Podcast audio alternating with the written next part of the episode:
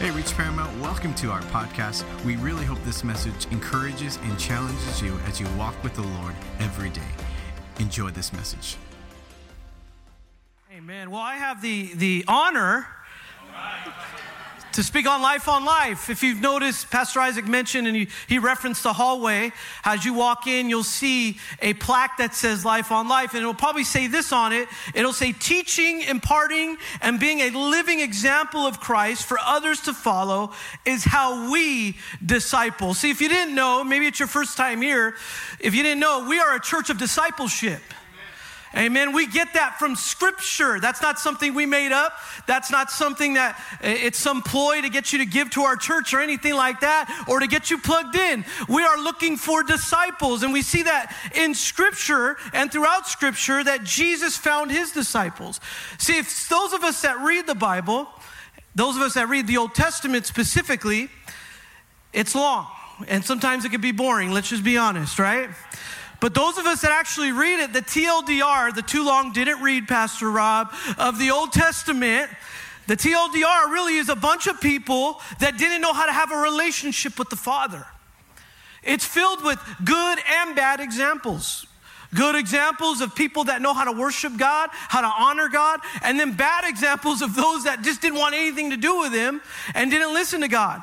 As a matter of fact, the Old Testament's built around human cycles right? Where maybe one time you're lifting your hands, you're praising God, but the next month you're having a hard time because of a circumstance, and therefore you're having even a hard time just getting to church. We see that even in the Old Testament. And so God sends his son, Jesus, to be an example on how to have a relationship with the Father. But Jesus says something interesting in John chapter 10, verse 10. He reminds us that the thief comes to steal, kill, and destroy. Amen.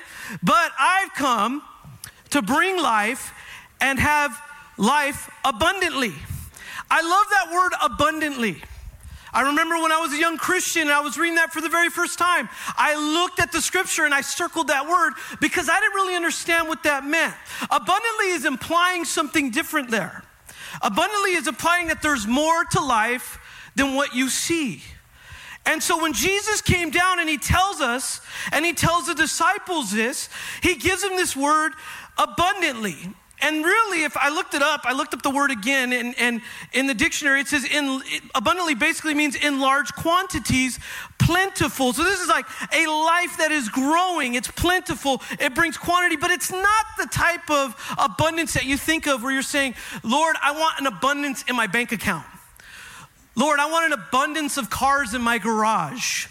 Lord, I want an abundance of acres for my home. It's not anything like that. This abundance that he's specifically talking about is something that is not tangible, but rather intangible. See, when we go to school, right, we learn about all the tangible things. Higher education tells us all about the tangible things, but Christ is our higher education, and he teaches us about the intangibles.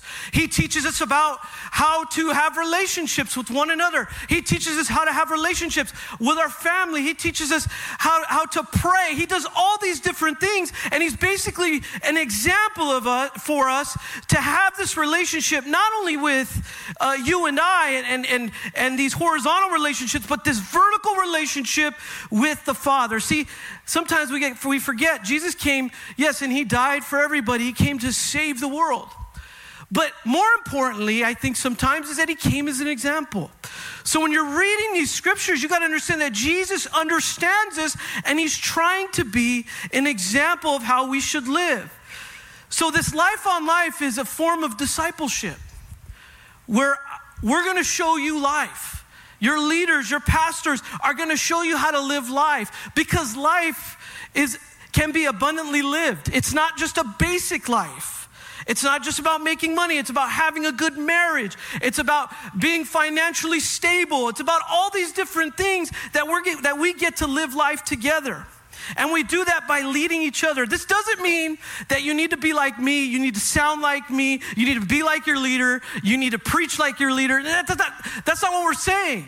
But what we are saying is we are going to apply biblical principles to each other and hold each other accountable. That is life on life. And that's what Jesus did in John chapter 13, verse 7. Jesus begins to wash the feet of the disciples.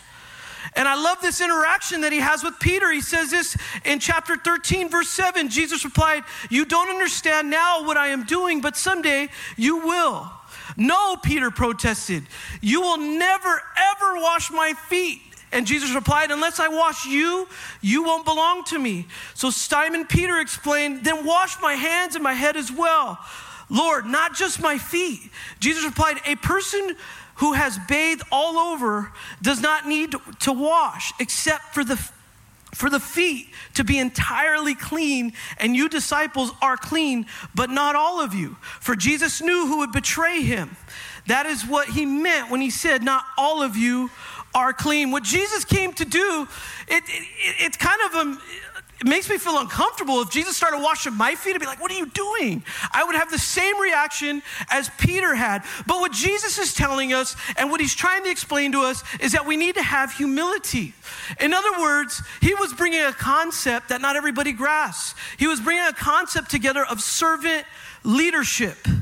Amen. And in this church, we're gonna we're gonna show you how to serve. We're gonna show you how to do these things, and we're gonna and we're gonna do it together. We're gonna serve and we're gonna lead the church and God's people together. See, when I think about Jesus washing like the dirtiest and filthiest part of any person, that's their feet.